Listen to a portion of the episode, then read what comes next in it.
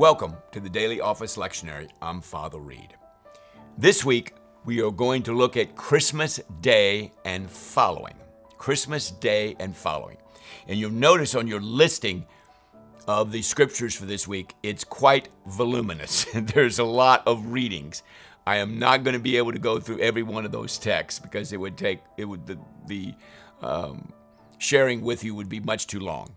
So I'm going to give you an idea of how to kind of work through this uh, in your reading because the reading for uh, for this week is very very important. First, I want to wish you a very very merry Christmas.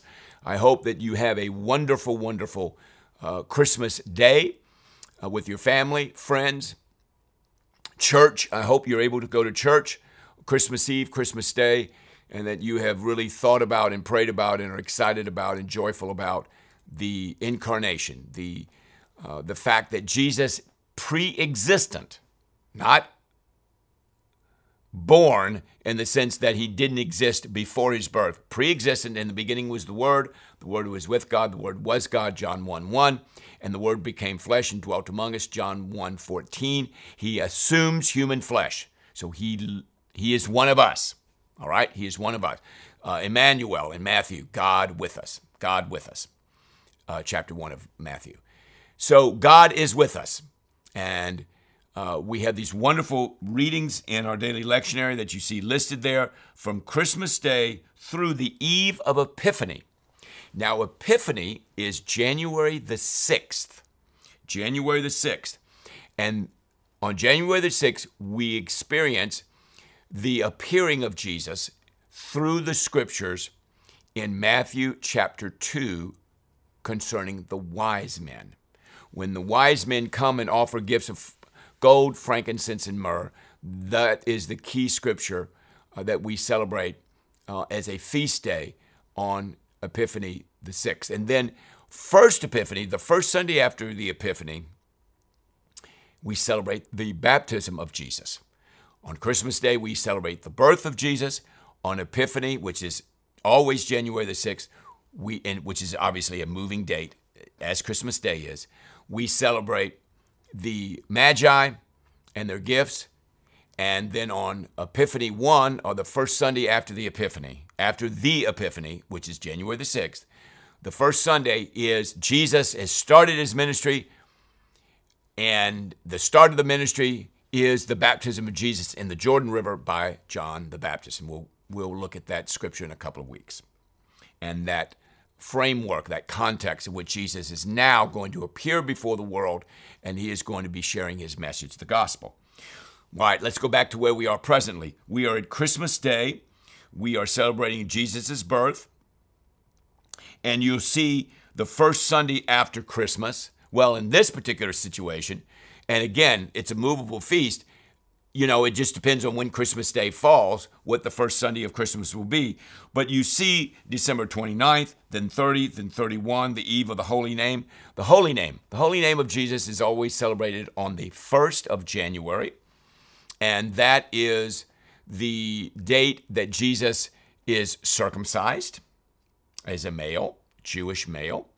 His parents circumcise him. And he's given the name Jesus. And that's where you, you name the child. And of course, Jesus is the Hebrew for Joshua. Yeshua is the way you say that um, in Hebrew. And he is going to save us, as I said earlier, from our sins. He is going to be the Messiah. He's going to be our Savior, which is great. Then you have the second Sunday after Christmas, assuming you had a second Sunday after Christmas. Sometimes you don't in the liturgical calendar, depending again when Christmas Day falls. And then we look at January 2nd, 3rd, 4th, 5th. And then again, we're back to the eve of the Epiphany, which would be January the 5th. And the 6th would be Epiphany. And we'll be starting that uh, after uh, this week. All right.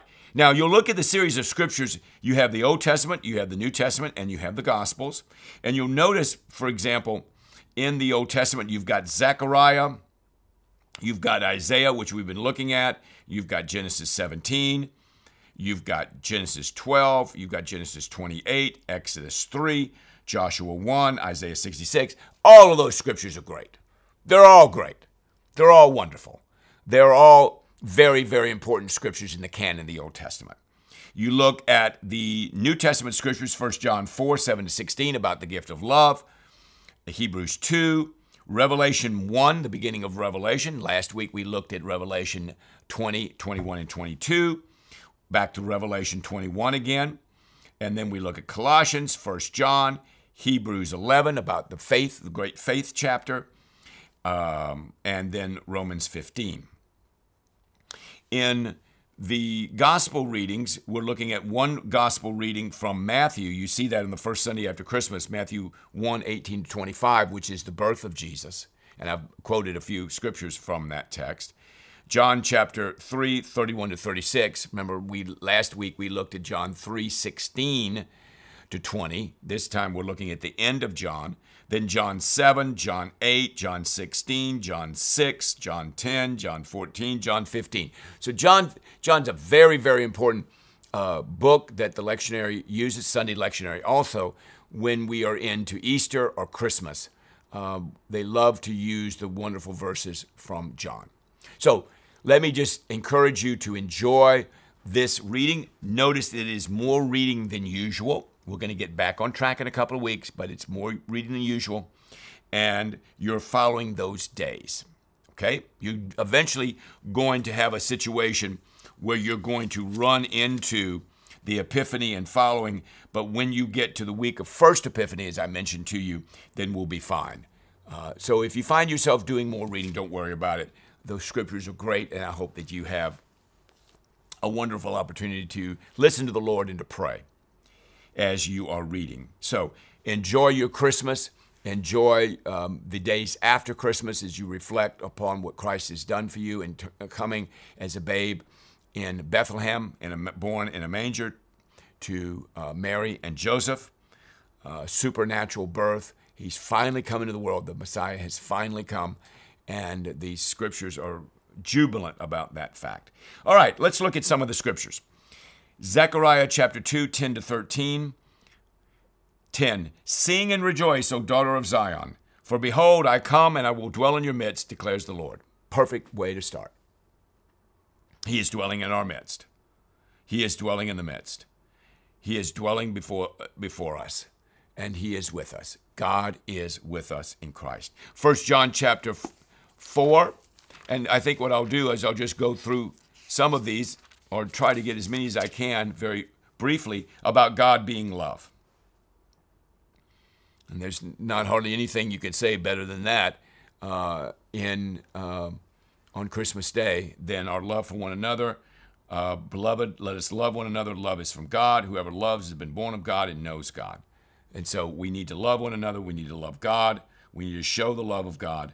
We have seen and testified, verse 14, that the Father has sent his Son to be the Savior of the world.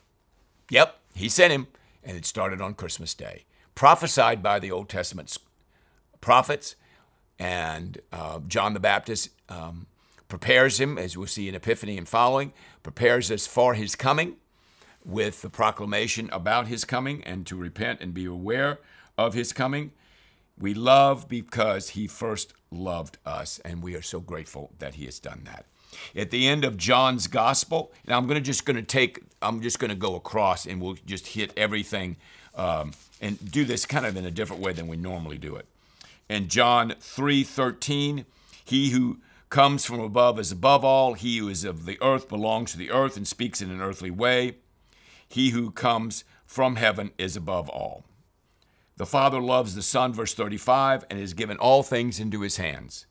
Whoever believes in the Son has eternal life. About as simple as you can say it. Whoever does not obey the Son shall not see life, but the wrath of God remains on him. This is the importance of Jesus, the importance of his life, importance of his message, and the importance of knowing him eternal life or eternal death. In the next series of verses, Let's look at Matthew chapter 1, 18 to 25. I made a couple of references to those scriptures. Now, the birth of Jesus Christ, verse 18, took place this way. When his mother Mary had been betrothed to Joseph before they came together, she was found to be with child from the Holy Spirit. Now, that created a lot of problems because she was with child. They had not come together to consummate the marriage. And so, how in the world could she have a child without the aid of a father? Well, as I said last week, in Luke chapter 1, we have the coming down of the Holy Spirit. Her husband Joseph, being a just man and unwilling to put her to shame, resolved to divorce her quietly. But as he considered these things, an angel of the Lord appeared to him in a dream, saying, Joseph, son of David, do not fear to take Mary as your wife, for that which is conceived in her is from the Holy Spirit, the work of the Holy Spirit. She will bear a son. You will call him the name Jesus, for he will save his people from their sins. The great Matthew 121. And this all took place to fulfill what the Lord had spoken through the prophet. The virgin shall conceive and bear a son, and they shall call him Emmanuel. And that's from Isaiah. We've been looking at Isaiah chapter 9, which means God with us. There's the famous 23rd verse at the end Emmanuel, God with us. And so she gave birth to a son, and they called him Jesus. Fabulous, fabulous, fabulous. Go to Revelation chapter 1. Let's look at a couple of verses from Revelation. The revelation of Jesus Christ which God gave him to show to his servants the things that must soon take place. Verse 4 Grace to you and peace from him who, who is, who was, and who is to come. Is, was, and who is to come. And from the seven spirits which are before the throne, and from Jesus Christ, the faithful witness, the firstborn of the dead, the ruler of the kings on earth. So now we've gone from the birth of Jesus to the glory of Jesus and the ruling uh, action of Jesus. He is above all else. So, birth. Now, if you want to go before birth, you can go into pre existence, as I said last week about John chapter 1. In the beginning was the Word, and the Word was with God, and the Word was God. He was with God in the beginning. Revelation chapter 1, 9 to 20. A voice was speaking to him, eh, me. A voice was speaking to me, and on turning, I saw seven golden lampstands and in the midst of the lampstands was one like a son of man, clothed with a long robe and a golden sash around his chest. The hairs of his head were white like wool and white as snow, and his eyes were like a flame of fire. His feet were like burnished bronze, refined in a furnace, and his voice was like the roar of many waters. In his right hand he held seven stars. From his mouth came a sharp two edged sword, and his face was like the sun shining in full strength. When I saw him, I fell down on at his feet as though dead. Fear not, I'm the first and the last, the living one. I died, and behold, I am alive forevermore. So he's already worked through the death of Christ, the crucifixion of Christ, the resurrection of Christ, the ascension of Christ, the session of Christ, and now he is the ruler. So in this Christmas season, we're, setting, we're celebrating different parts of Jesus' life. And what I love about the daily lectionary is the number of scriptures that we get to look at to see the complete whole, to see the complete picture of what God is doing in Christ Jesus. And so we looked at Revelation chapter 1, and we see these wonderful verses. In John chapter 8, let's go to John chapter 8. 12 to 19. Again, Jesus spoke to them, saying, I am the light of the world. Whoever follows me will not walk in darkness, will have the light of life. There's a great scripture on Christmas Day on, from Isaiah chapter 9, verse 2. The people walking in darkness have seen a great light. And now Jesus is the light of the world. So there's a connection between that great prophecy by Isaiah, the light coming into the world in Christ. And if you remember last week when we talked about Revelation, those last couple of chapters, we saw that the light was the glory of God. So there's a connection again between walking in darkness without Christ, walking in the light of Christ, and, having that light illuminate all of heaven. And the no need of sun or moon or any other kind of celestial uh, being or celestial object, but the glory of God is present in all of its glory. Revelation 21, we looked at Revelation last week. We see this on the eve of the holy name. Revelation 21, 1 through 6, the new heaven, new earth, First heaven, the first earth had passed away, the sea was no more. I saw the whole holy city, New Jerusalem, coming down out of heaven with God, prepared as a bride adorned for her husband. Behold, the dwelling place of God is with man. He will dwell with them, and they will be his people, and God himself will be with them as their God. He will wipe away every tear from their eyes. Can't wait. And their death shall be no more, neither shall there be any mourning or crying nor pain any more, for the former things have passed away. Behold, I make all things new. Verse 5. So, this wonderful testimony. So, we are living in the present, and what's great about the future, knowing what the future is going to be, Revelation, is having the hope of the gospel and the knowledge of the gospel in the present that helps you to get through the day to day activities. So you're able to simultaneously look at the past, what God has done for you in Christ, where you and I are in the present, this day, this time right now, and then what Christ will do in the future and how we fit into that program in the future. It's, it's very, very exciting.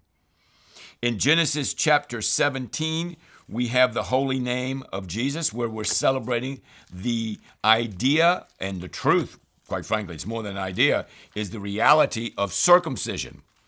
If you wanted to know where that came from, you go to Genesis 17. When Abram was 99 years old, the Lord appeared to Abram and said to him, I am God Almighty, walk before me and be blameless. That's quite a chore.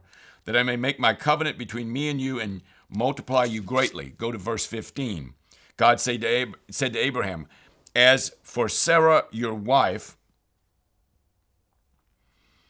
you shall not call her Sarai, but Sarah, S A R A I to S A R A H, shall be her name. I will bless you, and I will give you a son by her. I will bless her, and she shall become nations.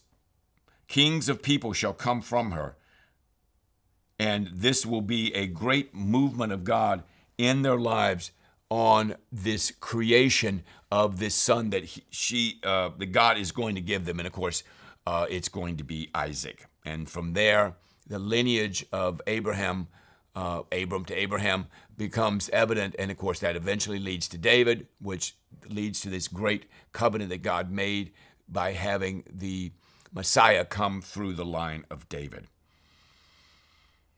Let's look at um, Genesis 12. How did we get this thing started? We see Genesis 12 on January the 2nd. Now the Lord said to Abraham, Go from your country and your kindred and your father's house to the land that I will give you. I will make of you a great nation. I will bless you. I will make your name great so that you will be a blessing. I will bless those who bless you. And him who dishonor, dishonors you, I will curse and in you all the families of the earth shall be blessed. So God, Abraham did what he said. So that was the way that the Messiah, born on Christmas Day, was going to come through a people. And again, uh, eventually he was going to have to give them some land. And then they were going to have to be a lineage, and they were going to have to be obedient to the Lord. And then He would give them the law, and He would give them the sacrifice, sacrificial system to deal with the reality of sin. This is what the Old Testament is all about. And we are uh, celebrating that as we go through these great scriptures from Christmas Day through the eve of the Epiphany. In Hebrews chapter 11, I refer to this as the faith chapter. It's a great, um, uh, lengthy number of scriptures by faith, is the assurance, chapter 11, verse 1, of things hoped for, the conviction of things not seen. For by it the people of old received their commendation. By faith we understand that the universe was created by the word of God, so that what is seen was not made out of things invisible. And then by faith Abel did this, and then we go in through a long list of people in the Old Testament who acted by faith. So I, I pray that your faith is growing, your faith is maturing, your faith in Christ is continuing to develop as we celebrate this Christmas season. Your faith in Christ is established, it's strong, it's on the foundation of Christ, 1 Corinthians chapter 3. You are in Christ, the great in Christo from Ephesians and Colossians. You are in Christ, and um, you have and are developing a relationship with Christ that gets deeper and de- deeper. And these series of scriptures that we have today are opportunities for you and me to grow in our relationship with Christ as we think about what God did for us by sending His Son to us, beginning with His incarnation. And so, chapter 11 is very much like that. In chapter 10 of John, you'll see on January the 3rd, of course, the Good Shepherd. In January 4th, we see uh, John chapter 14. Let me look at that real quickly, please. John chapter 14, 6 to 14. Lord, show us, uh, Philip says in verse 8, show us the Father. Jesus says, Have I been with you so long? You still don't know me, Philip. Whoever has seen me has seen the Father. When you see the Father, you see me. When you see me, you see the Father. Believe me that I am the Father, verse 11, the Father is in me, or else believe on me on the count of the works themselves. And so, again, this relationship that Jesus has with the Father, the relationship the Father has with the Son, the relationship that Jesus wants to have with us, the relationship that Jesus wants to have with us, with the Father, and that's all guided and moved by the Holy Spirit. And so you see the Trinitarian action in our relationship with Jesus because He leads us to the Father. We have a relationship with the Father, and that's all been made possible by the power of the Holy Spirit, the revelation of the Holy Spirit, the comfort of the Holy Spirit, uh, the Holy Spirit opening our mind up to the reality of Christ, uh, the Holy Spirit leading us to repentance, the Holy Spirit leading us to faith, Hebrews 11, and the maturation of that faith. So, as you work through these scriptures, I pray that you will enjoy them. I pray that they will be a blessing to you. I pray that as you go through these excellent texts that, that are picked out for this holy season, that the Lord would speak to you and your relationship with Christ would be a significant one in your daily living, and that these scriptures would help you and me to draw closer and closer to Christ. May the Lord bless you abundantly during this Christmas season. Enjoy the reading of the Word of God. Enjoy uh, the worship of the Lord and the praise of the Lord, and above all, the thanksgiving to God for what He's done for us in Christ. We'll see you next week for the Daily Lectionary. God bless you abundantly.